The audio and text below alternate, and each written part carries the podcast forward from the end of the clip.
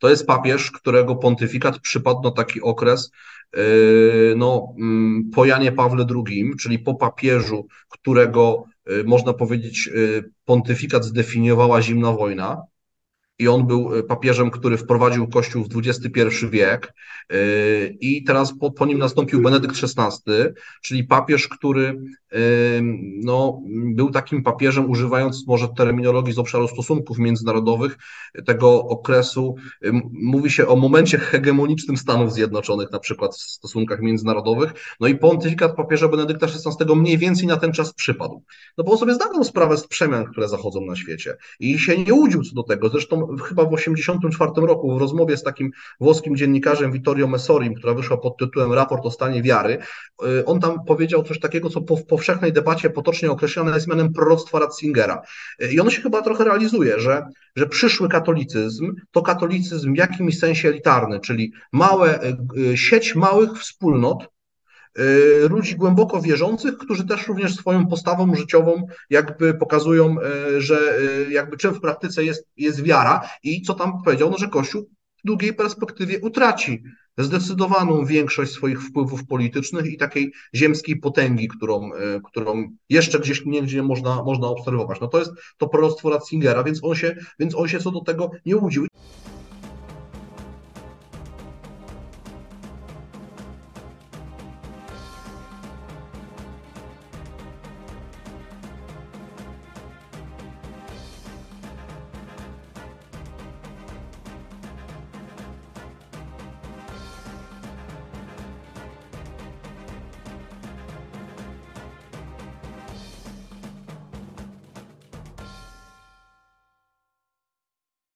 Dzień dobry Państwu. E, Łukasz Wyszyński, Paweł Kusiak. Witają na kanale Stosunki Międzynarodowe Akademii Marynarki Wojennej. Szanowni Państwo, e, ostatniego e, dnia roku 2022, 31 grudnia, zmarł emerytowany papież Benedykt XVI.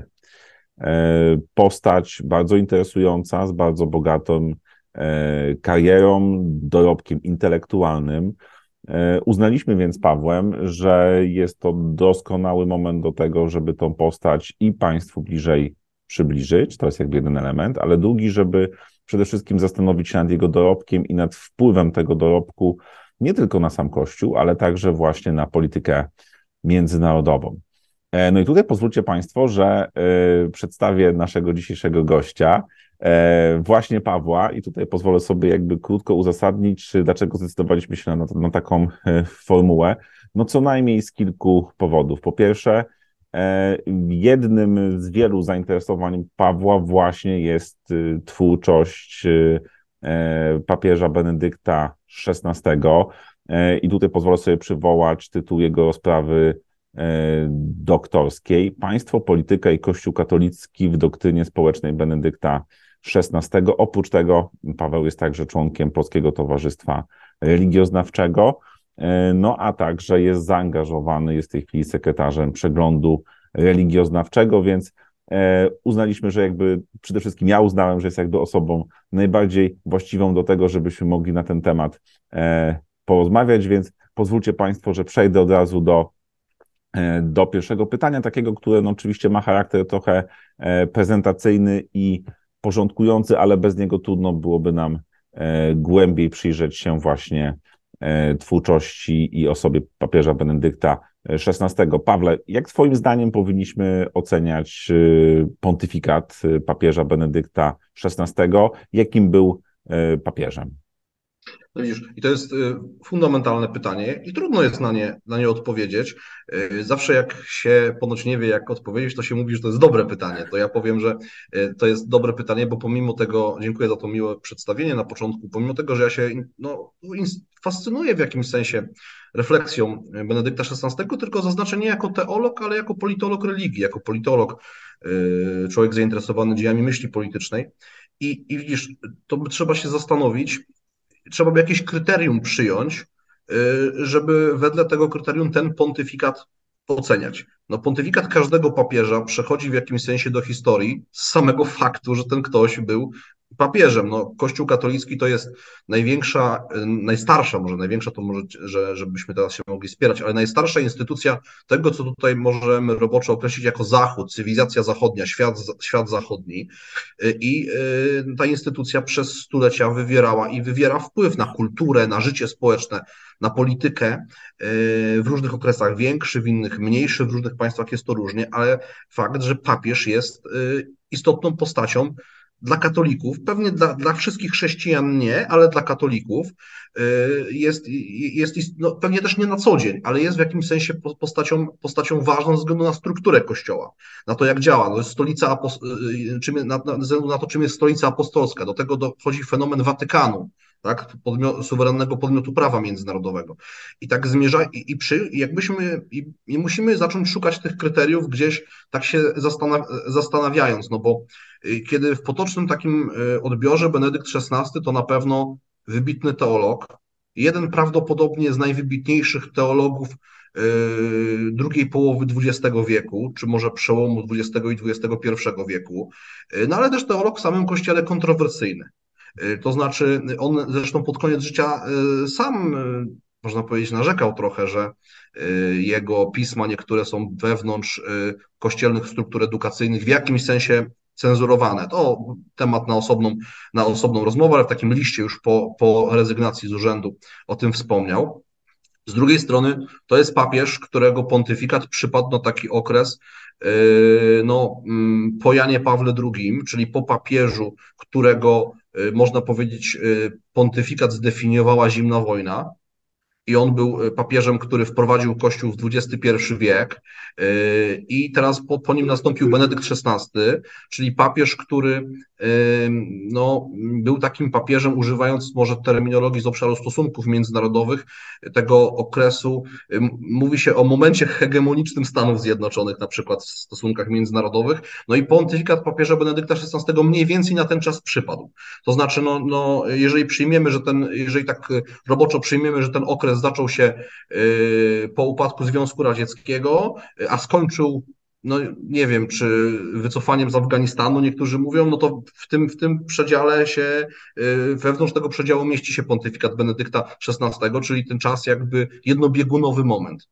Y, jeszcze szukając innych kryteriów, no a na pewno rezygnacja z urzędu tak pilnuje się, żeby nie powiedzieć abdykacja, no bo, bo, bo on zrezygnował z urzędu. Tam jest pojęcie renunciatio użyte e, zgodnie z, z prawem kanonicznym, ale w powszechnym, w powszechnym takim, e, w powszechnej debacie często mówi się rezygnacja, e, ale abdykacja, ale poprawnie, poprawnie to rezygnacja. No i jeszcze tu by trzeba dodać w ogóle, że on, no w ogóle, w ogóle ta sama jego, może będziemy o tym jeszcze mówić, ta sama jego rezygnacja jest swoistym fenomenem, bo on w zasadzie nie zrezygnował z papiestwa, tylko zrezygnował tak trochę z czynnego jego wykonywania. On zachował tytuł papieża emeryta, dalej chodził w bieli, nie powrócił do swojego imienia sprzed y, wyboru na papieża, a tak robili poprzedni, no poprzednicy, no w XIII wieku, tak, poprzednik, Celestyn V, no bo te inne przypadki, y, bo w przypadku tego Celestyna V, no to się uważa, że to jest taki, że, że jest duża doza prawdopodobieństwa, że on nie został do tego przymuszony. Potem oczywiście mamy różne przypadki takich y, rezygnacji z urzędu, ale raczej historycy zwracają uwagę, że one nie do końca mają charakter takiej wolnej decyzji. W przypadku Benedykta XVI raczej przyjmujemy, że y, to była wolna decyzja, choć oczywiście są i spiskowe czy konspiracyjne teorie dziejów na ten temat. E, jeżeli mogę w tym miejscu dopytać o kwestie, które na pewno które bardzo mnie, bardzo mnie interesują. Znaczy powiedziałeś o tym, że no, y, na pewno jego pontyfikat jest oceniany na kilku, na kilku płaszczyznach, czyli nazwijmy to tak, ta płaszczyzna wewnątrz, wewnątrz kościoła, no to jest fakt, że był papieżem po Janie Pawle, Janie Pawle II, co oczywiście miało swoje uwarunkowania i wewnętrzne, i tak jak powiedziałeś, no te, które wypływały z tego, jak wyglądał świat w tamtym, w tamtym czasie. Więc pierwsze moje jakby takie pytanie w ramach trochę jeszcze pociągnięcia tego pierwszego, pierwszego wątku. E, czy już dzisiaj jest czas, żeby podsumować jego pontyfikat i znaczenie jego pontyfikatu dla Kościoła i myśląc trochę tak, jak ty powiedziałeś, e, z perspektywy politologicznej, nie wiem, czy to jest dobre słowo, czy Kościół przyjął dobrą strategię, że właśnie po Janie Pawle II zdecydował się na wybór Józefa Ratzingera na kolejnego papieża, no mając oczywiście w pamięci to wszystko, o czym, o czym ty, ty powiedziałeś, że to jest y, profesor prawa K, to był profesor prawa kanonicznego, no był, był to przede wszystkim e, intelektualista, to czy jakby ta strategia dla Kościoła okazała się słuszna? No i drugi wątek, który mnie też bardzo zainteresował, e, no powiedziałeś, że jakby na ten moment e, rezygnacji, spełnienia funkcji e, papieża, no powinniśmy też patrzeć trochę inaczej niż na jakąś taką klasyczną abdykację, więc czy uprawniony jest pogląd mówiący, że tak naprawdę to my mieliśmy do końca ubiegłego roku dwóch, dwóch papieży, tylko nazwijmy to w ramach jakichś wewnętrznych, y, y, politycznych, byśmy powiedzieli, układów. Jeden z nich decydował się po prostu nie pełnić y, swojej funkcji oficjalnie, ale Kościół katolicki tak naprawdę de facto miał w tej chwili dwóch, dwóch papieży. Zacznę od ostatniej, od ostatniej części, bo to tak naj, najłatwiej w przypadku drugich pytań. To znaczy, tak przynajmniej, no to było, to był temat bardzo, ta kwestia dwóch papieży, Zresztą ona miała swoje odbicie e, w popkulturze i był ten e, film przecież nawet na Netflixie, tak, z Antonym Hopkinsem, między innymi pokazujący ten problem i wcześniej książka. Ale ten problem, on, to, to był taki problem, sprawa była delikatna i sami hierarchowie Kościoła bardzo ostrożnie się na jej temat wypowiadali, no bo, no bo kiedy, kiedy Benedykt XVI rezygnował z urzędu, no to on wyraźnie stwierdził, że jakby, e, że jakby tam, że prosi, nawet w ostatnich tych swoich przemówieniach mówił, że prosi o pełne posłuszeństwo nowemu papieżowi, że on będzie jemu posłuszny. Pierścień rybaka, czyli ten e, pierścień z herbem, którym e, papież podpisuje dokumenty, został e, po, kiedy upłynął ten termin abdykacji, zniszczony, to znaczy został z, podrapany, tak, tak żeby jakby nie mógł być używany już później, więc on jakby jednoznacznie odżegnał się od wykonywania czynnego urzędu papieża i jakby starał się, w mojej ocenie, zadbać o to, żeby nie było co do tego wątpliwości, że jego następca jest y, głową Kościoła katolickiego. Ale jednocześnie y, on y, później to doprecyzowywał już jako papież emeryt w różnych wywiadach, na przykład z Peterem Sewaldem, i w takich wydanych w 2016 roku ostatnich rozmowach, a później w takim wywiadzie dodanym do jego biografii ostatniej, wydanej w 2021 roku. I on, e, Petera Zewalda, myślę o tej książce, to e, tam on, on raczej opisuje siebie tak jak emerytowanego biskupa, no bo po Soborze Watykańskim II biskupi przechodzą na emeryturę. No i zwykle jest tak, że oni mieszkają później w tej swojej diecezji do śmierci, no i są często chowani uroczyście w katedrze w tej diecezji i oni są tymi biskupami seniorami później. Nie, nie są już e, organami decyzyjnymi w ramach, e, w ramach swojej diecezji, ale pozostają nimi. I wydaje się, że taką formułę postulował Benedykt XVI co do siebie. Czyli, że jest on emerytowanym biskupem Rzymu, e, i w tym sensie, w tym sensie no, no dalej jakby jego y, troska o Kościół ma charakter taki, wiesz, kontemplacyjny, modlitewny, już nie nieczynny, ale jakby pozostaje odpowiedzialny za Kościół, czyli nie odcina się od, tej, od, tego, od tego wyboru, nie odrzuca tego wyboru.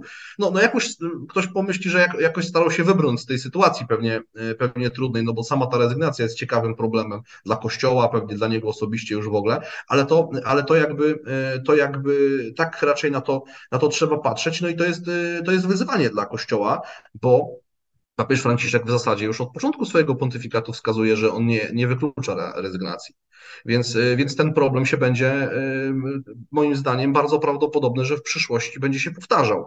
Czyli, y, czyli te uroczystości pogrzebowe Benedykta XVI mogą stać się pewnym standardem później postępowa postępowania. To, jak on się zachowywał w trakcie te, tego, jak zrezygnował, już pewnie kolejni papieże będą z tym, z tym porównywani. I pytanie, czy, czy kolejny papież, który zrezygnuje, zastosuje tą formułę, czy będzie postępował zgodnie z tym, z, tymi, z tym precedensem, o którym, o którym mówił Benedykt XVI, więc to, więc to jak najbardziej, y, jak najbardziej y, jest ważne. Przypomnisz mi pierwszą część swojego pytania?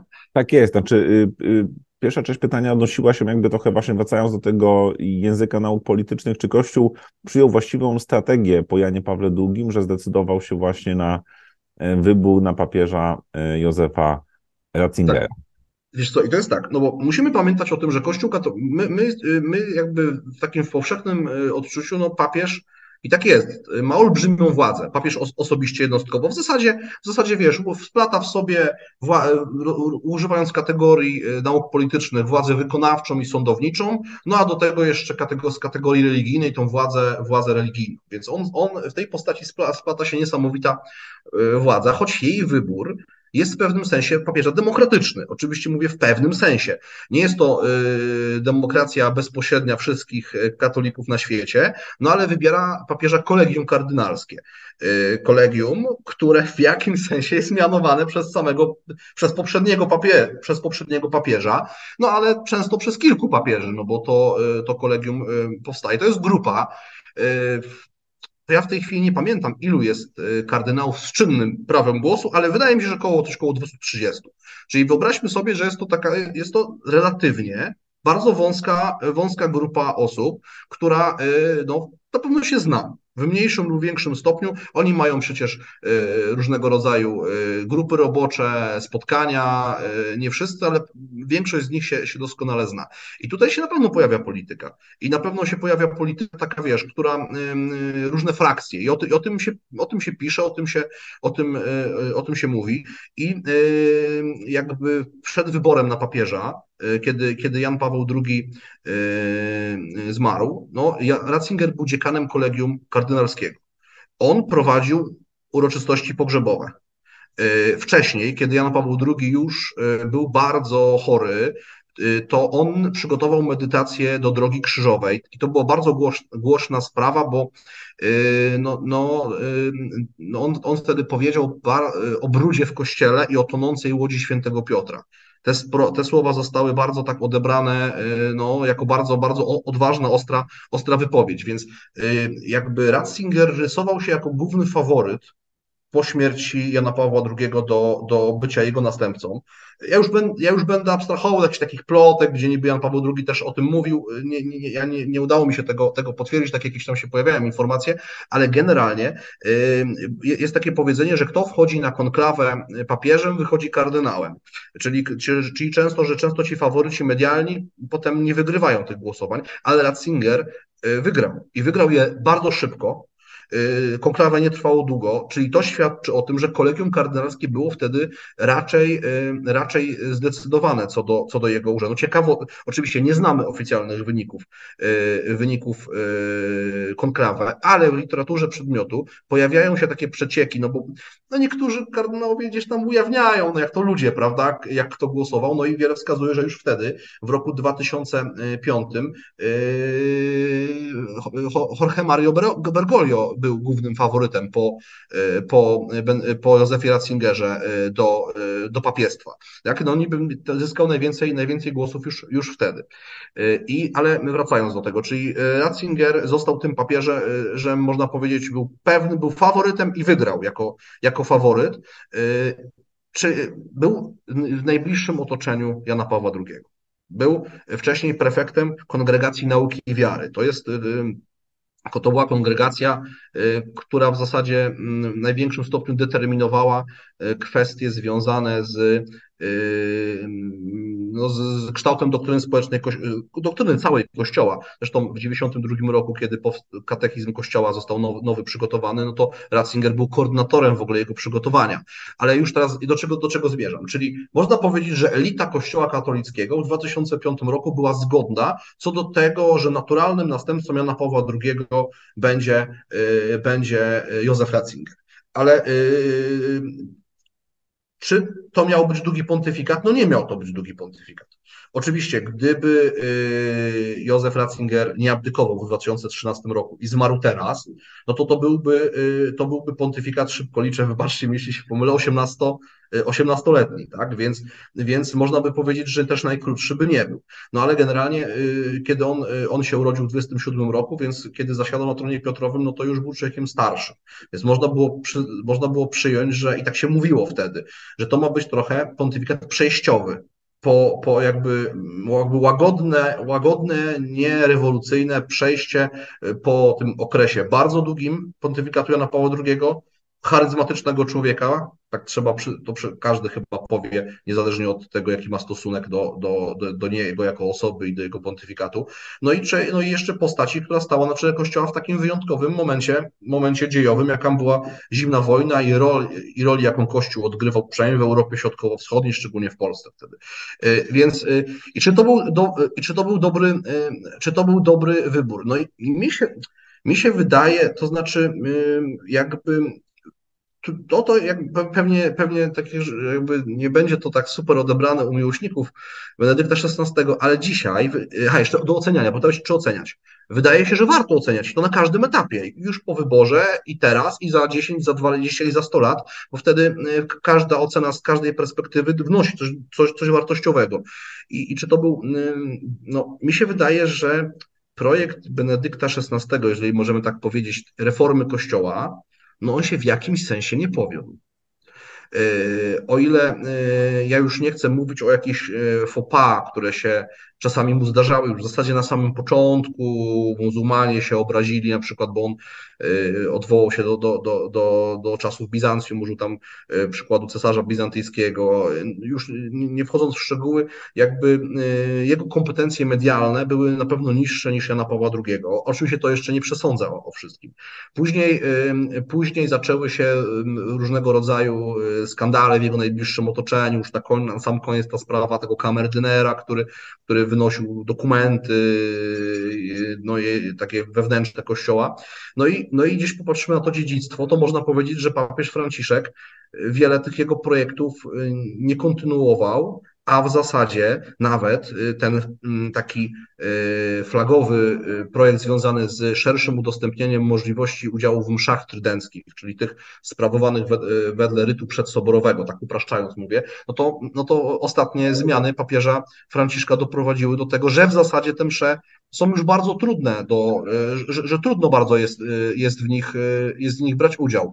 Więc to, więc to, więc to jakby o, ty, o tym trzeba powiedzieć, ale no, wiesz, Kościół kieruje się swoją, swoją logiką, którą który chyba nie można e, przekładać na logikę takiej polityki e, państw. Wiesz, no, no jednak papież to nie, papież to, to nie prezydent. No, jednak Ratzinger podjął, Benedykt XVI podjął wiele strategicznych decyzji. No, on współkształtował kolegium kardynalskie.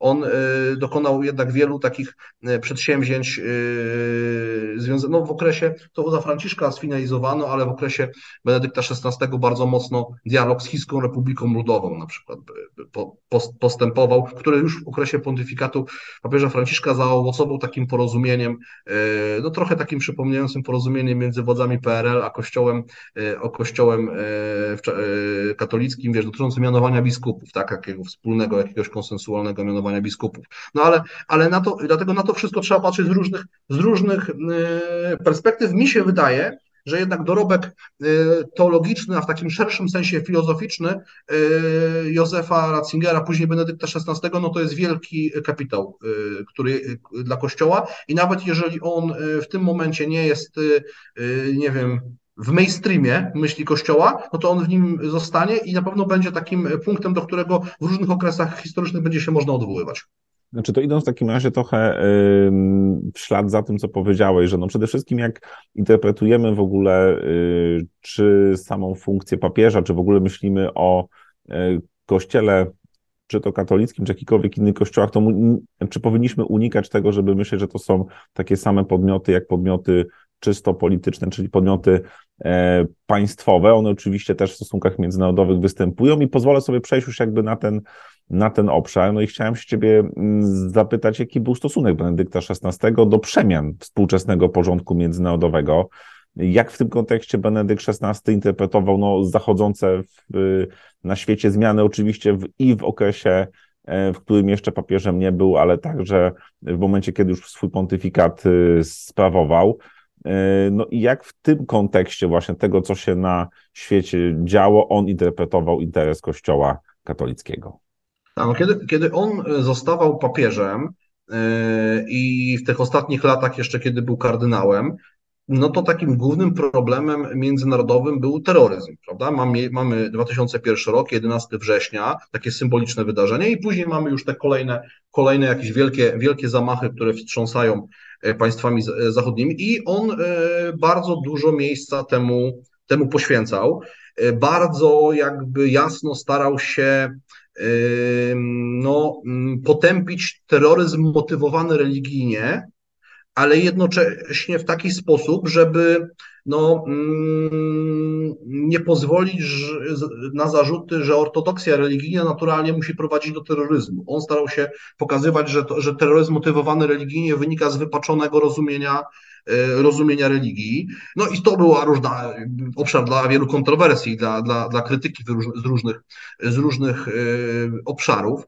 E, on jakby, wiesz, to jest ciekawy, ciekawy problem, jakby, no oczywiście stał na, stał na gruncie doktryny społecznej Kościoła, mówił, mówił o pokoju, o solidarności międzynarodowej, na forum ONZ nawoływał do, do współpracy państw. Zresztą to jest bardzo ciekawe, że Kościół katolicki od samego samego powstania ONZ, bardzo jest tam obserwatorem, wspiera to, bardzo wspiera tą ideę współpracy międzynarodowej państw. Oczywiście przy okazji chciałby, on by chciał, żeby ta współpraca była e, gdzieś tam przy uwzględnieniu katolickich, chrześcijańskich wartości, które w rozumieniu Kościoła są uniwersalne, no i można je dostosować do każdego, do każdego e, miejsca na świecie.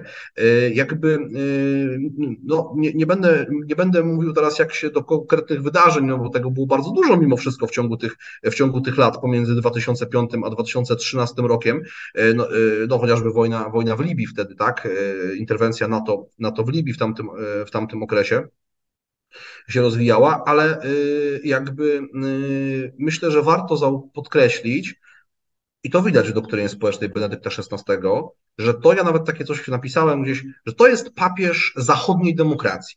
To znaczy on y, jakby y, stał na takim stanowisku i mówił to na przykład w trakcie pielgrzymki do Angolii. Zresztą te wystąpienia z Angolii warto poczytać, bo w mojej ocenie tam w najkrótszej formie, ale jednocześnie najbardziej tak y, jednoznacznie on wyraził swój pogląd na temat demokracji i tego, jak państwo prawa powinno wyglądać. To znaczy on stał na stanowisku, no, że, że, że jakby państwo prawa i demokracja, no to jest nad, w tym momencie historii, w którym jesteśmy, w jakimś sensie model model naturalny i uniwersalny, właśnie mówię, no bo w Angolii, czyli w takim kraju, który nie ma tradycji zachodnich, no i, i co ważne, no on uważał, no, że jednak ten model państwa prawa i demokracji mógł się ukształtować najlepiej e, na gruncie e, państw o tradycji e, chrześcijańskiej, że, że jednak wartości chrześcijańskie to jest naturalne podłoże, gdzie ten model państwa prawa y, i demokracji się, się rozwinął. No i co ważne, ale, ale o czym on mówił, no, no tam jednak nie ma relatywizmu wartości, są jednak pewne, pewne prawdy, pewne prawdy dane. No i on tego też używał w polemice z, no bo on sobie zdawał sprawę z przemian, które zachodzą na świecie i się nie łudził co do tego. Zresztą chyba w 1984 roku w rozmowie z takim włoskim dziennikarzem Vittorio Messorim, która wyszła pod tytułem Raport o stanie wiary, y, on tam powiedział coś takiego, co po, w powszechnej debacie potocznie określane jest mianem proroctwa Ratzingera. I ono się chyba trochę realizuje, że, że przyszły katolicyzm to katolicyzm w jakimś sensie elitarny, czyli małe, e, sieć małych wspólnot, e, ludzi głęboko wierzących, którzy też również swoją postawą życiową jakby pokazują, e, że jakby czym w praktyce jest, jest wiara i co tam powiedział, no, że Kościół w długiej perspektywie utraci zdecydowaną większość swoich wpływów politycznych i takiej ziemskiej potęgi, którą, e, którą jeszcze gdzieś niegdzie można, można obserwować. No to jest to proroctwo Ratzingera, więc on, się, więc on się co do tego nie łudził. I to było widać w jego wystąpieniach, że on w każdym miejscu, gdzie był, w przynajmniej tych państwach zachodnich, starał się, e, starał się e, mówić o tym, że no żeby zachować no, to, zachować to jądro kultury chrześcijańskiej, no bo bez niego ten system, który, który stworzyliśmy już świecki, którego jesteśmy dumni, y, może, może upaść albo nie móc się rozwijać. Nie wiem, czy on miał rację, ale tak to, tak to postrzegał. Znaczy, no to, w tym, no to w tym kontekście nasuwają się co najmniej dwa pytania, no bo okres jego pontyfikatu to jest jakby dostrzeganie coraz większego pęknięcia pomiędzy Stanami Zjednoczonymi a państwami zachodniej Europy. E, no bo z jednej strony Europa, która właśnie no bardzo mocno e, chciała pod, jakby trochę jakby już kont, nie, tak, nie tyle kontestować, co jakby pokazywać swoją różnicę poglądów co do, mm, nazwijmy to, zaangażowania wojskowego i politycznego w różnych częściach, częściach świata. Jego pontyfikat to jest przecież cały czas trwająca a rozpoczęta w 2003 roku wojna, druga w Iraku, to jest cały czas obecność amerykańska w Afganistanie, więc nasuwają się co najmniej dwa pytania. Jak i, i, i czy w ogóle odnosił się do kwestii amerykańskiej polityki zagranicznej, amerykańskiego przywództwa, czy też modelu właśnie takiej, e, takiego polityczno-społecznego, które e, prezentowały w tamtym czasie Stany e, Zjednoczone, czyli mamy tutaj i jeszcze spuściznę George'a Busha juniora i Baracka Obamy, no a z drugiej strony mamy też właśnie no to, co dzieje się wewnątrz Europy, wewnątrz Unii Europejskiej, no bardzo mocno rosnąca pozycja E, pozycja Niemiec. Mamy to, to, to, o czym ty powiedziałeś, czyli arabską wiosnę i no, już narastający od pewnego czasu problem e, uchodźców z terenu Afryki, Afryki Północnej, no to generowało bardzo wiele problemów społecznych i politycznych. E, I czy właśnie no, w kontekście takich tych chyba najważniejszych tutaj papież Benedykt XVI również zabierał jakieś stanowisko? Tak, ja tu tylko, tylko sprostuję, że ja powiedziałem o wojnie w Libii. Wojna w Libii to, dziękuję za sprostowanie, ale chodzi mi o arabską wiosnę, tak, która się w 11 roku zaczęła. Wojna w Libii chwileczkę, chwileczkę później, ale jakby uznaję ją za część tego procesu. Tak, to jest. No, relacje Benedykta XVI ze Stanami Zjednoczonymi nie są, e, nie są sprawą prostą. No bo z jednej strony jeszcze Józef Ratzinger, on bardzo, e, on bardzo wyraźnie e, jakby podkreślał, że Y, model amerykańskiej wolności religijnej to jest taki model, który powinien może właśnie być realizowany we współczesnych, we współczesnych rozwijających się państwach, czyli taki model, w którym jest y, wiele, a pamiętajmy, że Kościół w Stanach Zjednoczonych tam różne, różne kryzysy przechodził i różne, różne skandale wokół niego wybuchały, ale mimo wszystko, że system amerykański gwarantuje y, wolność religijną taką pozytywną, czyli że, może, że kościoły mogą, kościoły mogą y, działać, rozwi rozwijać się i jakby realizować swoje, swoje cele, w tym Kościół katolicki. Ale y, no, Benedykt XVI odwiedził y, Stany Zjednoczone. Był, był, był w roku 2008 w Stanach Zjednoczonych w okresie prezydentury Baracka Obamy. No, tam nie został, nie został dobrze przyjęty. To znaczy, on był, no, on słynął, znaczy słynął, no, Benedykt XVI stał raczej na takim bardzo e, tradycjonalistycznym stanowisku odnośnie do y, moralności, y, nie wiem, spraw związanych z y, społecznością LGBT, no raczej, raczej no, no potępiał. Nie ma takiego podejścia jak papież Franciszek, takiego bardziej otwartego. No i to i, i, i w tym obszarze takie sygnały w Stanach Zjednoczonych wtedy administracja demokratyczna mu, yy, mu y, wysyłała. Ale, bo o ile na przykład Jan Paweł II yy, w końcówce, yy, w końcowym okresie swojego życia, można powiedzieć, parę razy potępił yy, politykę Stanów Zjednoczonych, tak, no chociażby no, przed y, inwazją drugą w Iraku, przecież spotkał się z Tarikiem Azizem i potępił Stany Zjednoczone Zjednoczone e, za, e, za, e, za to, co, znaczy za, no, za, za, za ideę tego, tego, tego przedsięwzięcia, co zresztą spowodowało dużą krytykę wobec, wobec, wobec papieża. No, Benedykt XVI tak wielkich inicjatyw no, potępiających amerykańską politykę na taką jak nie, nie podejmował. Dzisiaj bardzo często, no znaczy dzisiaj, no w ogóle mm, oceniamy wydarzenia historyczne często zestawiając je z tym, co dzieje się obecnie.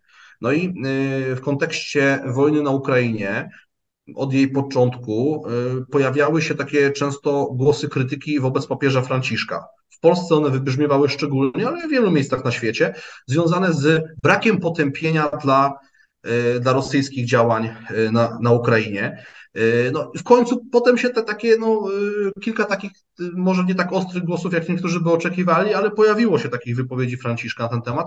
No, u Benedykta XVI takich wypowiedzi nie było również. Oczywiście też wydaje się, że, nie, że trzeba by się zastanowić, czy możemy wydarzenia różne e, porównywać e, w taki, e, w taki, w taki sposób, jakby z, z okresu jego pontyfikatu. No jednak takiej, takiej wojny na taką skalę w Europie na przykład ono nie było, więc, więc można by się zastanowić, co zrobiłby dzisiaj Benedykt XVI.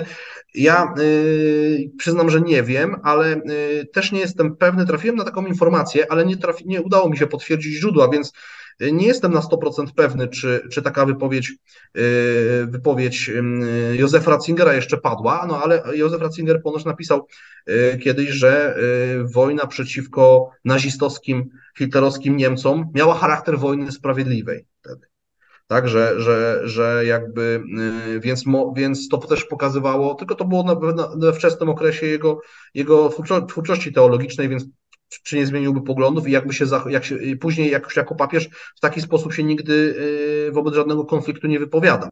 Ale, ale, y, ale jakby wyda, mi się wydaje, że jednak Benedykt XVI no to był, stał na stanowisku no takiego że zachodni porządek międzynarodowy, ale z centrum w Europie, on często mówił Europa, że jest tradycja, tradycja europejska i ukształtowano na jej gruncie demokracja, państwo prawa, to jest model, który, y, który ma możli, duży, no, bardzo mocno uniwersalny charakter i powinno się, y, się go bronić i, y, i o niego dbać. W tym, I w tym sensie pewnie zawsze był bardziej powściągliwy w krytyce polityki państw europejskich, szerzej zachodnich. Znaczy, no tutaj jakby ja co prawda pytałem o Stany Zjednoczone i przede wszystkim Europę rozumianą jako państwa tej starej Unii, czyli państwa zachodnie, ale e, no sam jakby też trochę wywołałeś temat, że no ciekawe jakby się zachował przy dzisiejszym układzie, byśmy powiedzieli, kształtu systemu międzynarodowego.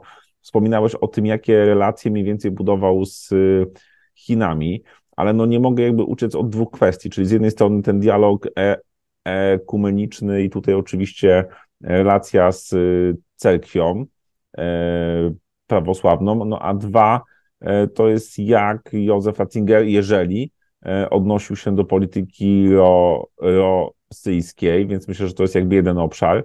A drugi, który też trochę jakby wywołałeś, to jest, czy ten, e, czy ten papież też miał jakby właśnie, no poza tym, tym aspektem legalności, o którym mówiłeś, jakiś jasno wyartykułowany stosunek do samej wojny, do w ogóle wykorzystania przemocy w stosunkach międzynarodowych, no i myślę, że drugi temat, bardzo ciekawy, no bo jakby trochę za Twoją inspiracją i analizy już wypowiedzi kolejnego papieża, myśmy przecież też podjęli wątek badania e, e, w ogóle pomysłu wykorzystania broni atomowej, jak to wygląda w doktrynie Kościoła katolickiego, więc czy tutaj za Józefa Ratzingera też e, jakieś wypowiedzi w tym, w tym, w tym obszarze się pojawiły?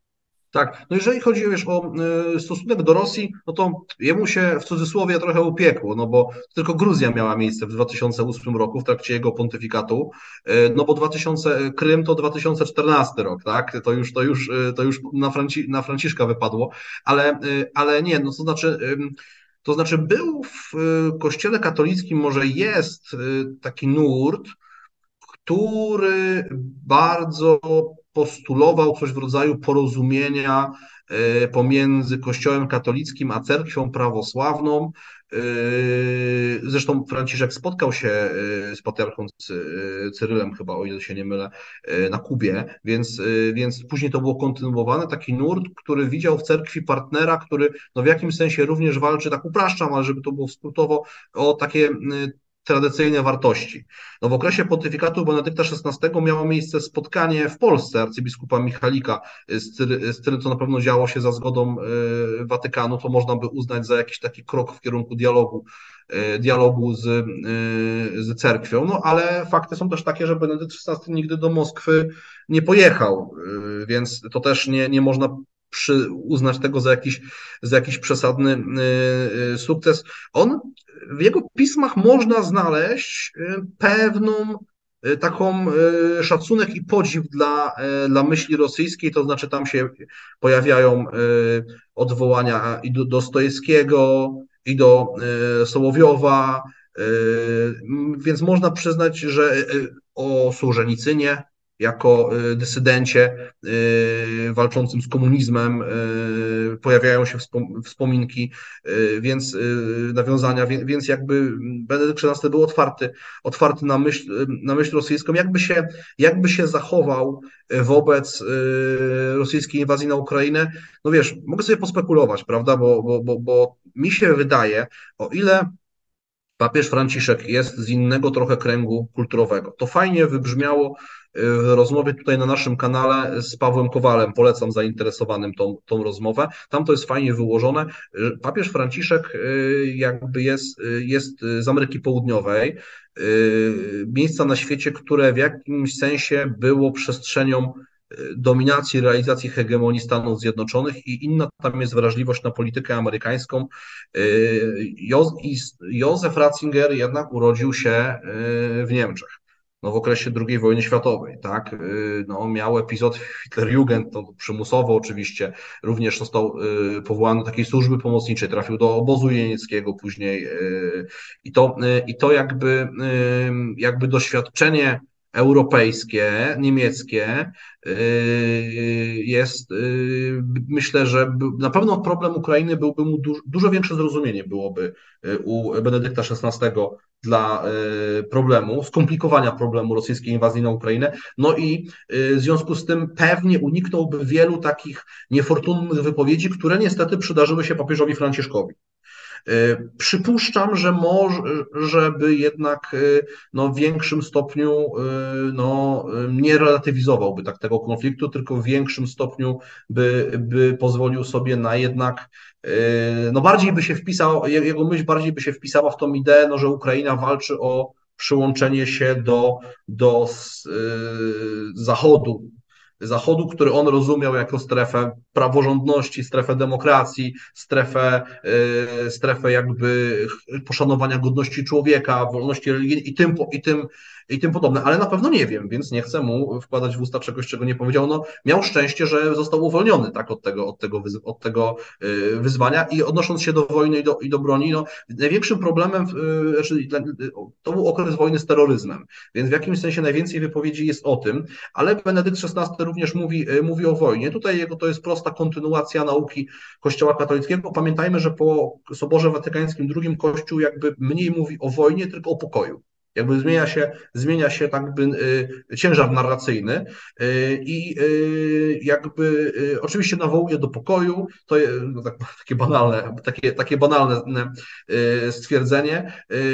No, na forum ONZ apeluje do społeczności międzynarodowej, która powinna tworzyć warunki do pokoju, unikać przesadnego, przesadnego jakby rozwarstwienia ekonomicznego. Tu mały przypis, 2008 rok to też kryzys ekonomiczny w Stanach Zjednoczonych i przecież w jego jednej encyklice w zasadzie duża część dotyczy tego problemu, tego problemu właśnie kosztów kryzysu ekonomicznego, jakie ponoszą ludzie w różnych częściach, w różnych częściach świata. A o samą broń jądrową, o ile dobrze pamiętam, bo to sobie mam uporządkowane, w trzy razy w okresie pontyfikatu Benedykt XVI mówił o broni jądrowej. No i on raczej apelował o, o rozbrojenie, tak? On, e, jest fajna wypowiedź jeszcze przed pontyfika, e, w 2004 roku e, na, w Monachium taka debata się odbyła między Józefem Ratzingerem a Jürgenem Habermasem, wielkim, jeszcze żyjącym niemieckim filozofem, przedstawicielem szkoły frankfurckiej, to tam Ratzinger używa, mówi o broni jądrowej, że to jest coś takiego, że, że jakby stworzyliśmy broń,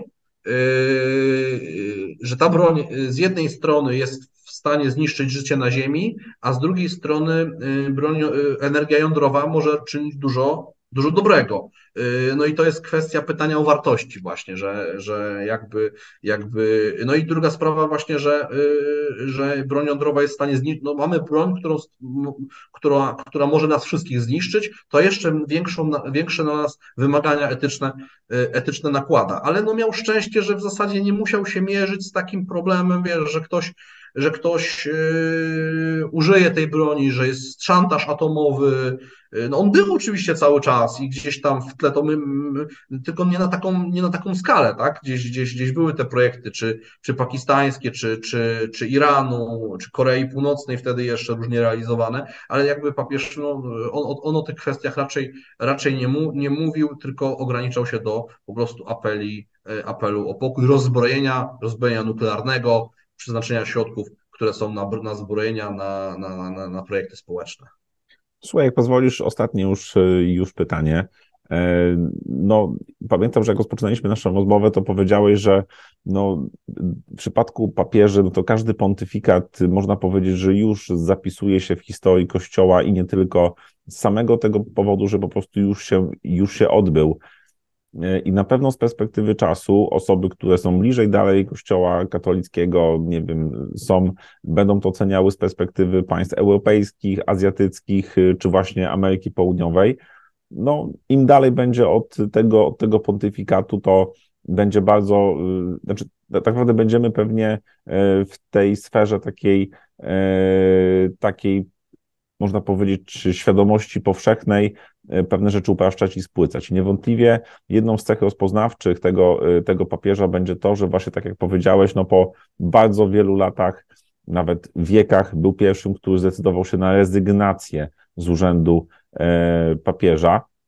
I chciałem się Ciebie na koniec zapytać, E, jak Twoim zdaniem ta jego konkretna de, decyzja wpłynęła właśnie na Kościół e, katolicki? Jakie może mieć potencjalnie dalsze, dalsze, dalsze implikacje?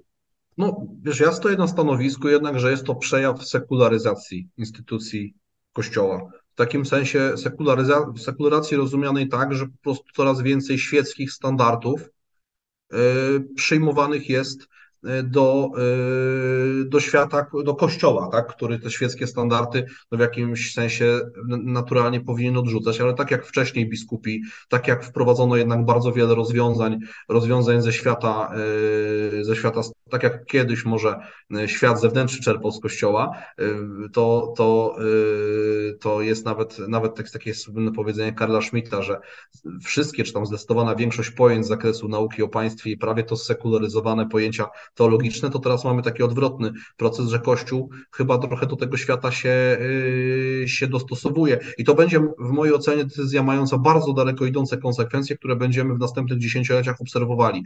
Fajnie taki tekst przeczytałem, yy, to, to yy, gdzieś, to nie, nie, nie, nie, nie polski, nie pamiętam dokładnie gdzie, ale tam autor, to taki esej był, że zastanawiał się, jakie decyzje, o, czy Jan XXIII zwołałby Sobór Watykański II, jeśli wiedziałby, że w ogrodach watykańskich mieszka Pius XII.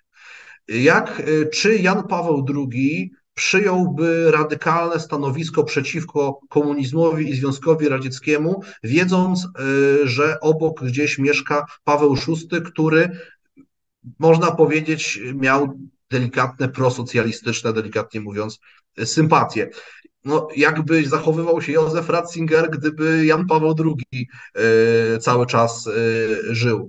No i teraz Franciszek miał ten problem. I były przecież e, takie, były środowiska w kościele, które wprost odwoływały się do, do wprost próbowały przeciwstawiać no, myśl i postać Benedykta XVI y, Franciszkowi. Benedykt XVI był tutaj bardzo y, jakby ostrożny. Nigdy nie dał się zinstrumentalizować, bo to by była czysta instrumentalizacja, tak?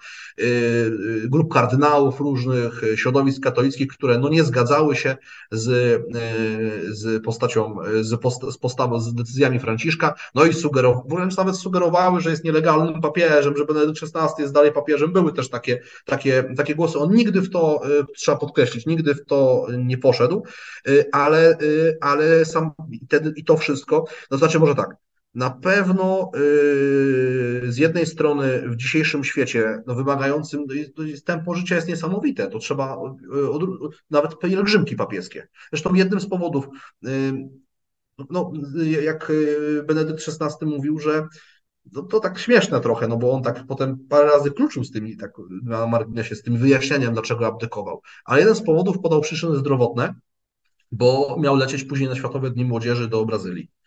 I uważał, że w swoim tym wieku nie jest w stanie już tej podróży, podróży odbyć. Ale to, to, to ale używam tego, tego, żeby coś innego pokazać. No dzisiaj papież funkcjonuje na niesamowitym wysokim poziomie intensywności medialnej, decyzyjnej. No, ta osoba jednak musi, musi olbrzymią ilość decyzji podejmować. No to y, teraz y, pytanie, no czy, czy ludzie po 80 są w stanie, y, nie chciałbym, żeby ktoś mi tu ageism zarzucić, na pewno są tacy, którzy są w stanie, ale... Joe Biden. Joe Biden na przykład, y, ale czy, są, czy, czy ludzie są w stanie no po prostu y, bardzo długo i dożywotnio pracować? No widzisz, przecież gdyby Benedykt XVI teraz żył, y, to, to przecież 90 kilka lat, 95 lat chyba też, też tak liczę na szybko, proszę mi wybaczyć, jeśli się, się pomyliłem, to, to przecież on, no, no, czy on, czy on był, był w stanie podejmować decyzje, efektywnie zarządzać tą instytucją? I w tym sensie to może to jest wyjście, może to jest ratunek dla Kościoła. Y, z drugiej strony, no mamy taki no, desakralizację tego urzędu. No to już nie jest, y, to już nie jest coś, to jest już tak jak polityk, prawda? Już jak y, polityk idzie na emeryturę, tak papież idzie w pewnym momencie na emeryturę, co prawda sam o tym decyduje, ale, ale ktoś może pomyśleć, że to jest kolejny, kolejny moment ozierania tego kościoła z tej, z tej tajemnicy, z tej, no bo katolik wierzący mógłby powiedzieć, że przecież no, no skoro Duch Święty wskazał tą osobę na papieża, to będzie ją wspierał tak długo, jak to będzie potrzebne. Y, tak, tak, tak można myśląc religijnie, można by powiedzieć. No ale, ale pragmatyka, pragmatyka jest inna i to, y, i to więc, więc odpowiadając prosto na Twoje pytanie, decyzja o rezygnacji Benedykta XVI Niezależnie od tego, czy takie rezygnacje będą się powtarzały, ja uważam, że będą się powtarzały, ona odmieniła oblicze Kościoła i pewnie dla takiego powszechnym odbiorze może to będzie to, przez co ten papież będzie zapamiętany. E, Pawle, dziękuję Ci bardzo za tą, e, za tą e, rozmowę, za wszystkie informacje, przemyślenia. Szanowni Państwo, Kościół katolicki, podobnie jak inne kościoły, jak inni przedstawiciele wyznań, no są częścią systemu międzynarodowego. W naszym kręgu kulturowym Kościół katolicki odgrywał i odgrywa nadal bardzo istotną rolę, więc z tej perspektywy przyglądanie się, analizowanie, badanie myśli społeczno-politycznej Kościoła katolickiego, no, której tutaj wyrazem właśnie są, są i wypowiedzi, i twórczość kolejnych papieży jest bardzo ważna. Nasza dzisiejsza rozmowa dotyczyła Benedykta XVI, który zmarł ostatniego dnia grudnia 2022 roku. Zachęcamy Państwa do tego, żeby E, żeby do jego właśnie twórczości w tym obszarze e, sięgać. Paweł też, też, e, też w swojej wypowiedzi powiedział coś takiego, że no, będzie to twórczość, która pewnie z czasem będzie nabierała jeszcze nowego zna, zna, znaczenia. Zwrócę też Państwa uwagę na tą taką przysłowiową, takie przysłowiowe proroctwo Ratzingera dotyczącego tego, jak może też się zmieniać właśnie w tym układzie takim i E, strukturalnym i funkcjonalnym sam, sam Kościół. No zachęcam Państwa do tego też, żeby, e, żeby z Pawłem wejść w polemikę pod naszą rozmową na YouTubie bądź na Twitterze. E, mamy nadzieję, że temat był dla Państwa interesujący. Jeżeli tak, to zachęcamy do tego, żeby rozmowę polubić, żeby subskrybować nasz kanał, a żeby ten materiał właśnie też jak najszerzej udostępniać. No, Pawle, dziękuję Ci, że jeszcze raz godziłeś się ten temat podjąć. Dziękuję, dziękuję Ci Łukaszu za tak miłą rozmowę dla mnie, bo zawsze jak czymś się interesujemy, to fajnie o tym porozmawiać. Dziękuję Państwu, mam nadzieję, że, że będzie to dla Was ciekawy materiał. Zapraszam, no, tak jak Łukasz powiedział, do komentowania, zadawania pytań. Postaram się na miarę możliwości czasowych y, odpowiadać. Dziękujemy, do widzenia.